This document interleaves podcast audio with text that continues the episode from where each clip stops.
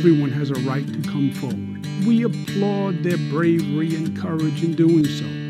Allegations must still be scrutinized, scrutinized. Andrew fucking Cuomo, taking lots of heat, makes out with his senior staffer on a public street.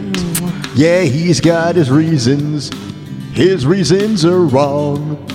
Does he want to see Kamala Harris in a thong? Hey, try masturbation, or maybe a diet. His tenure's broken like windows at the fucking Capitol riots. Whether made by a woman or a man, allegations must still be scrutinized and verified. Scrutinized and verified.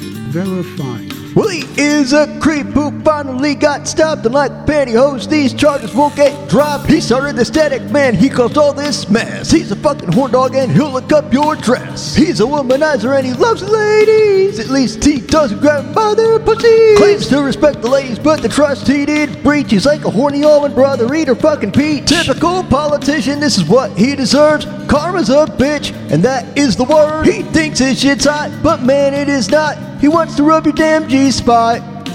Cuomo wants your G spot. I said, remember that. Cuomo wants your G spot. I said, remember that. A firecracker can start a stampede. The Attorney General's report was designed to be a political firecracker on an explosive topic, and it worked. There was a political and media stampede. The truth will out in time. I am confident.